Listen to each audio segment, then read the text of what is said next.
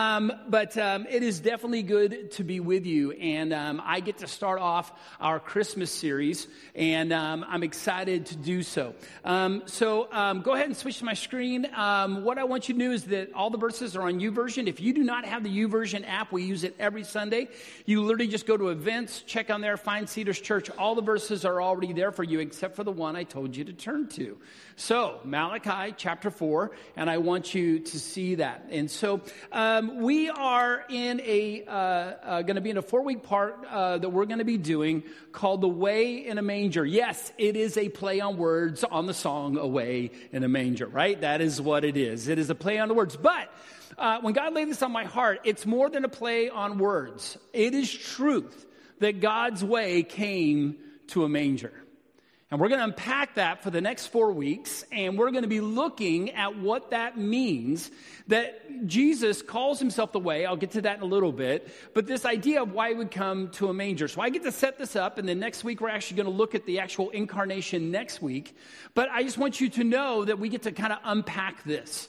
So, for those of you who have found Malachi chapter 4, I want you to jump down to verses 5 and 6. Again, if you have your paper Bibles, that's awesome. If you have your app, that's great. I'm going to read this to you. Please read along. Now, the reason why this becomes important is what's about to happen as soon as we get to the last word. Here we go.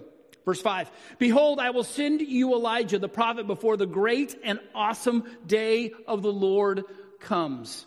And he will turn the hearts of the fathers to their children and the hearts of the children to their fathers, lest I come and strike the land with a decree of utter destruction.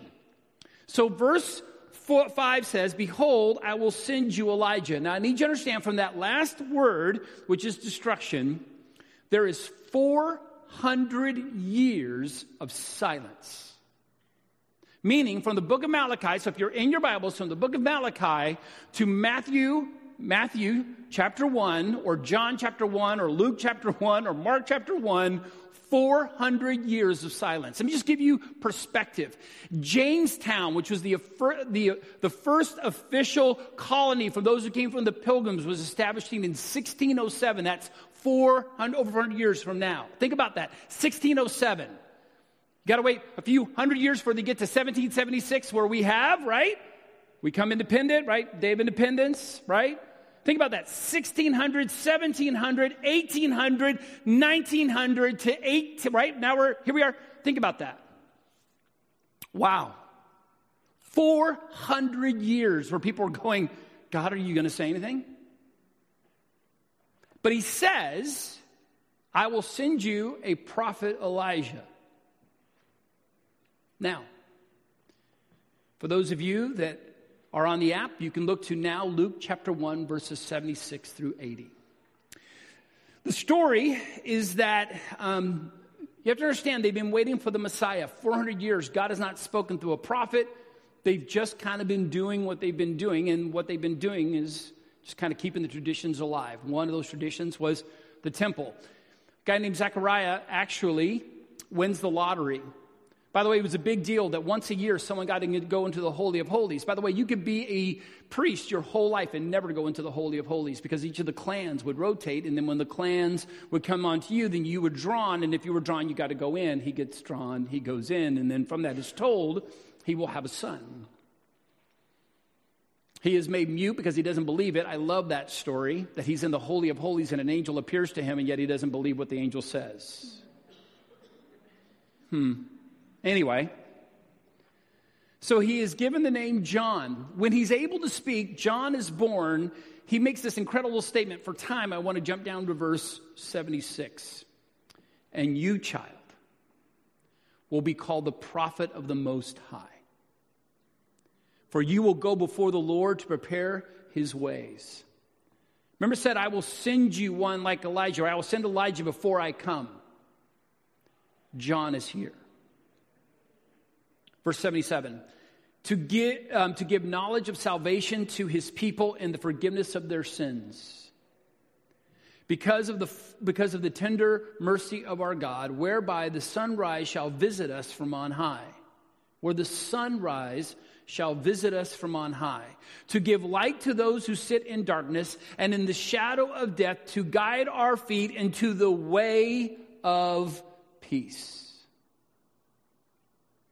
To guide our feet into the way of peace. Jesus is being talked about here. You, prophet, are going to bring about the one who will come. And when he comes, he is going to bring the way of peace. And then verse 80. And the child grew and became strong in spirit, and he was in the wilderness until the day of his public appearance to Israel.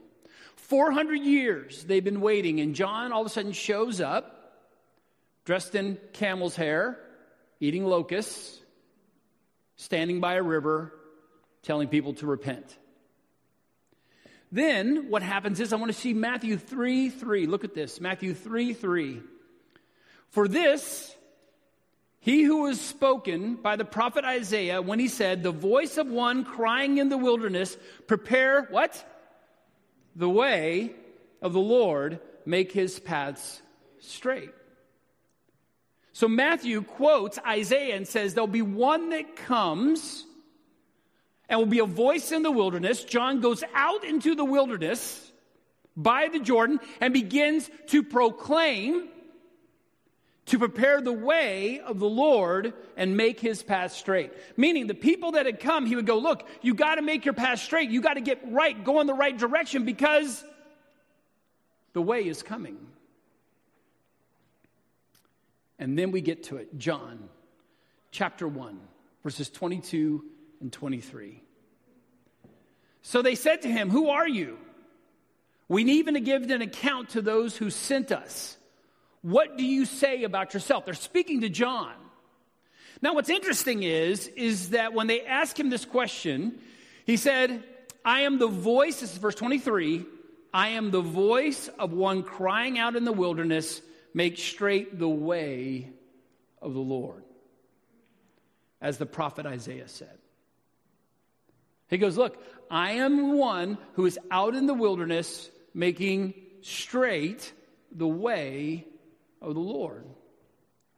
So, what we have when we get to the Christmas story is it's not just the birth of Jesus, it's the birth of John.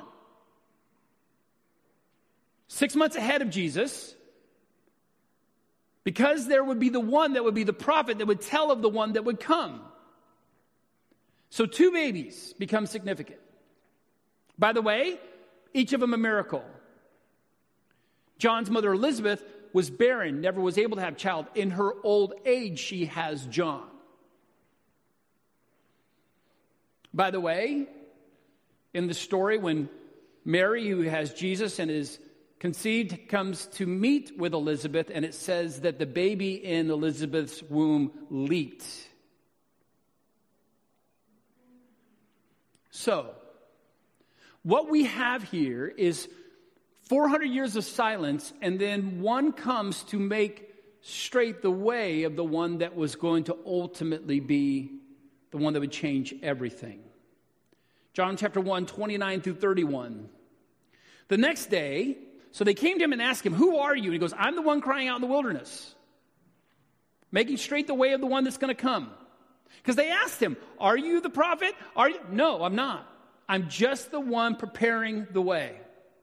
The next day, he saw Jesus coming toward him and said, Behold, the Lamb of God who takes away the sin of the world. It's an incredible statement. The Lamb of God, by the way, is connecting Jesus to the Passover lamb of what happened when the people escaped Egypt, when the blood was over the doorpost. Because he would be the sacrifice, the blood that would be over us. So John just makes it clear. Behold, the Lamb of God who takes away the sin of the world. Verse 30, watch this. This is he whom I said, After me comes a man who ranks before me because he was before me. Now, by the way, that is a mental, that's a mental puzzle. Let me read to you again just so you get it. This is he whom I said, After me, he was born three months after John comes a man who ranks before me. Jesus is more important because he was before me. In the beginning was the Word, And the Word was God and was with God, and He created all things. Literally, you get in this one verse an incredible statement of who Jesus is. Yes, He comes after me, but He ranks above me because He was before me. I'm not here without Him. This is whom I said. Verse 21 I myself did not know Him. Watch this. I myself did not know him. There is no belief that John or Jesus see each other. Because remember, Mary goes back before John is born. There's no belief that these two see each other. says, I myself do not know him, but for this purpose I came, baptizing with water, that he might be revealed to Israel. Okay. So we're in the Christmas story. The way in a manger. That's what we're going to sit on. John says, I came to talk about him. I was born to talk about him. I had a special birth to talk about him. By the way, he says the words, whose sandals I'm not worthy to untie. John fully knows his place. John fully knows his significance and knows, by the way, that he has a season, that he will diminish because Christ will increase. It's all in Scripture. But John has a purpose, and it is to let Jesus be revealed to Israel. John 14, 1 through 6. Let you not your hearts be troubled, believe in God, but also in me. These are the words of Jesus. So, in the book of John, we get this, this time when Jesus, by the way, is now towards the end of his ministry. And he's talking to those he loves, and he says this Let not your hearts be troubled. Now, he, here's what's interesting he's just given them horrible news. Do you know what the news he just gave them? I'm going to the cross. Let not your hearts be troubled. Believe in God. Believe also in me. In my Father's house are many rooms. If it were not so, I would have told you that uh, I would have told you that I go to prepare a place for you. Now, what's interesting about this whole thing is this is all what we call wedding imagery. Um, by the way, the whole book of Revelation is mainly wedding imagery. So, um, those who have done premarital counseling with me will tell you that I am a fan of arranged marriages. I totally am. By the way, some of you are like, What? Are you kidding me? Let me tell you why arranged marriages were meant to be important and significant. We, we, we need to understand this this idea of romantic love. All of us have been married. Yeah, that's great and awesome. But romantic love doesn't always get you through the hardest times. It's a commitment.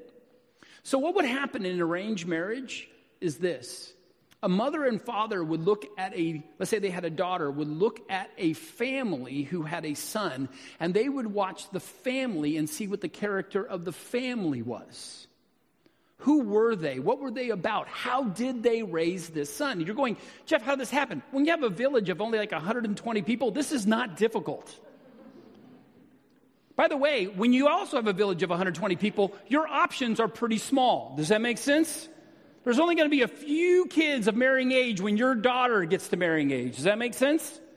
So who's out there? You go, well, there's like five kids. Who's the best one? The butcher's kid. Let's watch the butcher's family. And so, in doing so, what was more important is, and by the way, if you want to know what happens, so they would say, okay, we have chosen your families. We believe our families are going to come together and we're going to have a beautiful story. And so, in that, they would have this time, and it was called, by the way, the, the time of, of engagement. They would break the glass. That's the ceremony where they would break the glass. And then, the, by the way, listen, the son's job was to go and build an addition onto his father's house for the girl to come in. So here's what's interesting. As soon as that was done, then they could go have the wedding. Now, I know a lot of young men, they would take two by fours like they build a tree house, lean it up against the, call it good. But the father goes, No, no, no, no, no, no. You're building on to what? My house. And what you build is saying something about me. So, you're going to build a proper structure for her. So, by the way, she would watch. What is he building? Oh, look at that addition. Oh, he's putting in really nice wood. Look at, oh, that's awesome. And by the way, the son would go, I'm done. And the father would walk in and go, mm, No. Keep going. And the son would keep going and keep going and keep going. And finally, the father would say, You're done. Go get your bride. So let's go back. In my father's house are many rooms. If it were not so, I would have told you that I go to prepare a place for you. Do you understand? Listen to me. That the groom is preparing a place for you that is worthy of his father's house to take you to be his bride. It's a beautiful picture. And in doing so, by the way, this is the fun part. Our weddings now are all about the bride, the dress, and everything else. In the culture of the Jewish culture, this is what would happen. They would come together, they would have this ceremony. It would be literally maybe like 30 minutes, and then the, the, the bride and groom would go away, and then the family would have a week long party. Because it was not about the bride and groom, it was about the two families coming together. They were just the fodder. Does that make sense? They were the reason. And so what's happened is, is that I would tell my couples, look, I'm just telling you, 18, 19, 20, 21, 22, are you the best choice of who may be the best for you? Or maybe the people that have watched you grow for the last 18, 19, 20 years should maybe have a say in it. Just a thought, think that through, have your own comments about it later. But in my father's house are many rooms, and if it were not so, I would have told you uh, that I go to prepare a place for you. And if I go and prepare a place for you, I will come again and will take you to myself, that there I am, you may be also. The bridegroom is coming back. And he's preparing a beautiful place. And he's waiting for the father to say, Go get your bride. This is, folks, this is where we're at. We are engaged to the groom. We know our future. We know we're going to heaven. We were chosen by God to be a part of His family. His Son is preparing a place for us. And when Father says go, He's coming back to get His church. Someone say amen. And if I go prepare a place for you, I will come again and will take you by myself, and where I am, you may be also. Watch this. And you know the way where I, way to where I'm going. I love this. Thomas. Because I know we have the doubting Thomas, but Thomas actually asks a pretty good question here. Good job, Thomas. Thomas said to him, Lord, we do not know where you are going. How can we know the way? And at this moment, Jesus drops one of the biggest bombs that will ever be dropped. Jesus said to him, I am the way. And the truth and the life. No one comes to the Father except through me. So he says to them, You guys know the way. And Thomas goes, Because he's thinking, Wait a minute, is there a path? Is there a freeway? Like, what is it? And Jesus looks at him and goes, No, I'm the way.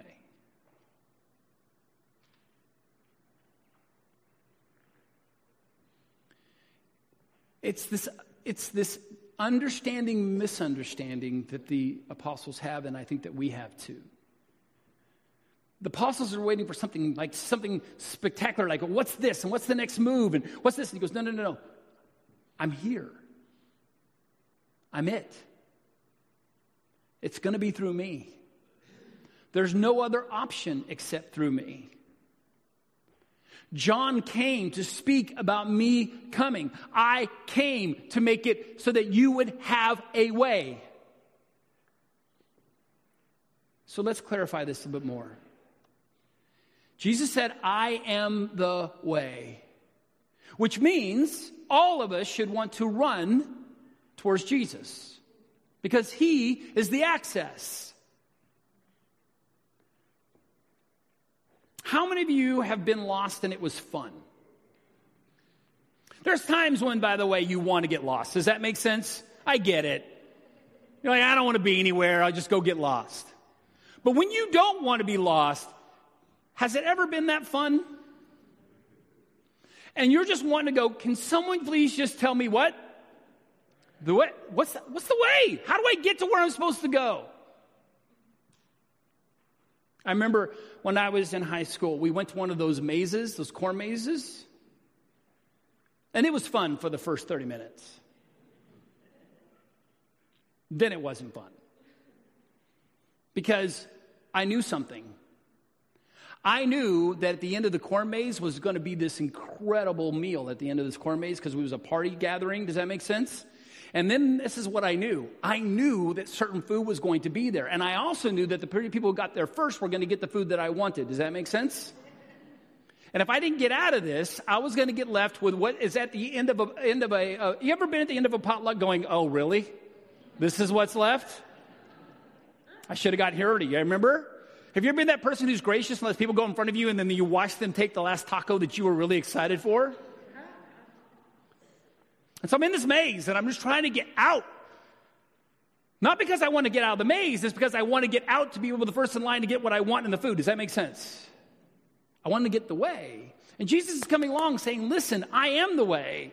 And everything else you're going to try to find that's going to, you think is going to be the way, is going to lead you the wrong path. By the way, wide is the road that leads to destruction, narrow is the road that leads to life. Amen? But we try to find it through, again, maybe achievement. We try to find it through things that we do. And he goes, No, those are not the way. We try to do it by being a good person. That's not the way. Oh, we try to be by being gracious. That's not the way. The way is Him. So let's show it this way. John 10 9. I am the door. That, that, that, just makes it as simple as we can take it. He's the way. More importantly, He's the what? I'm the door. If anyone enters by me, by me, he will be saved and will go in and out and find pasture. He's the door. And folks, we got to keep quit playing the game that says there's other ways. There's not. It's just him. It's just him. He goes, I'm the door. You want in, you got to go through me. If you want in, you have to come to this place. Because here's the reality it's not that just we come up to Jesus, it's what happens. Listen, it's what happens when we, pro- when we go through. I come and I stand on this side of the door, wretched and putrid in rags. And I open the door, and as I step through the threshold of Jesus, I walk on the other side clean and washed and holy. It's this it's this weird thing. I remember when I saw Cinderella. You guys remember Cinderella, right? Remember she was on her hands and knees scrubbing. She was in basically what they call a worker's dress. And then the fairy godmothers go, bada bada bing, whatever that thing is they're supposed to do. I don't know. Girls would tell me that. I don't know. I just know that there was a thing, flume, and stuff happened, right? And all of a sudden, right? All of a sudden, gown.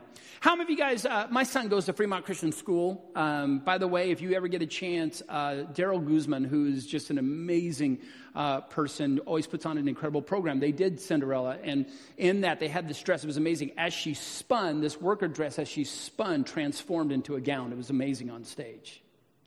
Whoever created that gown, it was awesome. Because it just looked like workers' clothes, and as she spun, it just, right? And the girl then flicked her hair, and her hair, I don't know how she did, it, her hair flew out, and it was awesome. But God says, in a twinkling of an eye, I will be transformed. Because I walked through the door of Jesus. Because Jesus goes, I'm the way. I'm the way. So, in Luke 2 25 through 32. Now, there was a man in Jerusalem mean, you understand what has happened. You're going, Jeff, you skipped all the good parts. You didn't tell me about the shepherds. You didn't tell me about the angels. You didn't tell me about the inn. You didn't tell me about the manger. You didn't tell me about. Nope. We got three more weeks. Folks, sometimes you have to understand we got to spread these things out.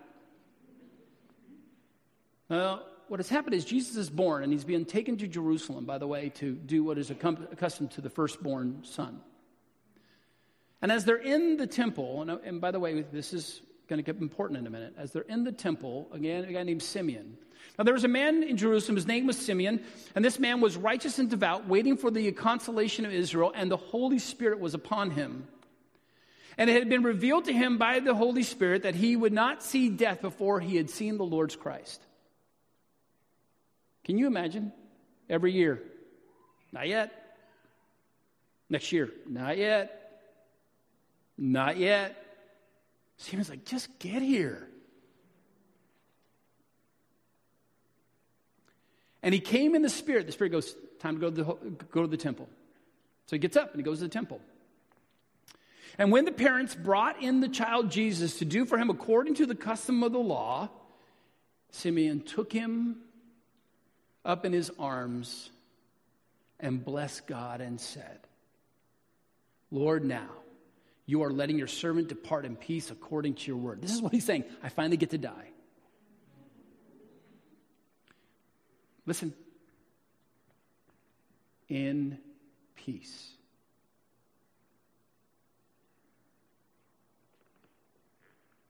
I get to die in peace because God, you're faithful, because you sent your way. Lord, now you're letting your servant depart in peace according to your word, for my eyes have seen your what? Salvation. My eyes have seen the way. Let me just tell you why this is important. Where are they standing at this moment? Where? The temple. The temple was not salvation. The law was not salvation. The sacrifices were not salvation. The Old Testament, the Pentateuch, the prophets were not salvation. Do you know what was salvation?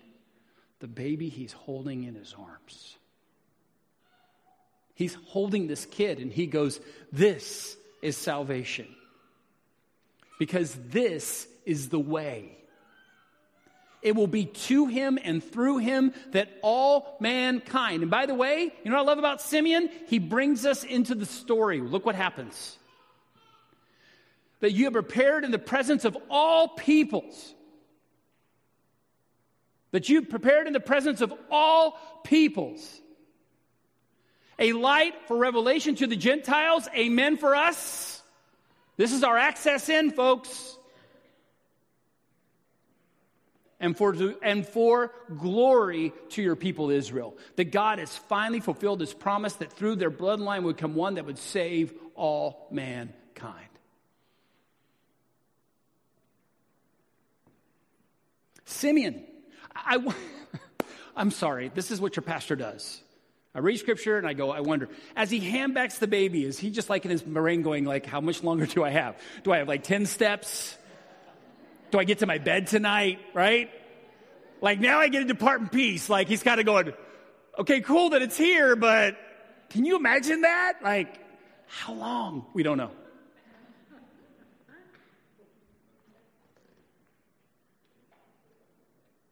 Hebrews 10, 19 through 20.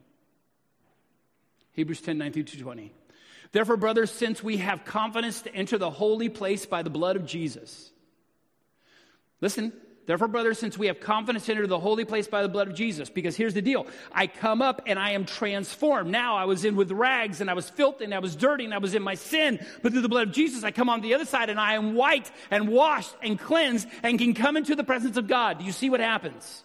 And the only way I did that was through the way that was through Jesus through the door that I walked through called Him, and the acceptance of Him who came as a baby in a manger. Watch this. By the new and living way that he opened up for us through the curtain that is through his flesh. By the new and what? Living way.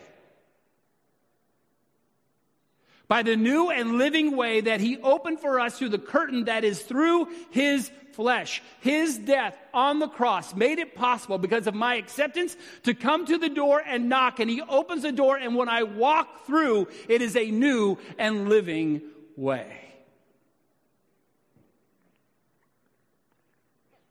The coming of Jesus opens the way, the path. He is the door. His blood makes it possible.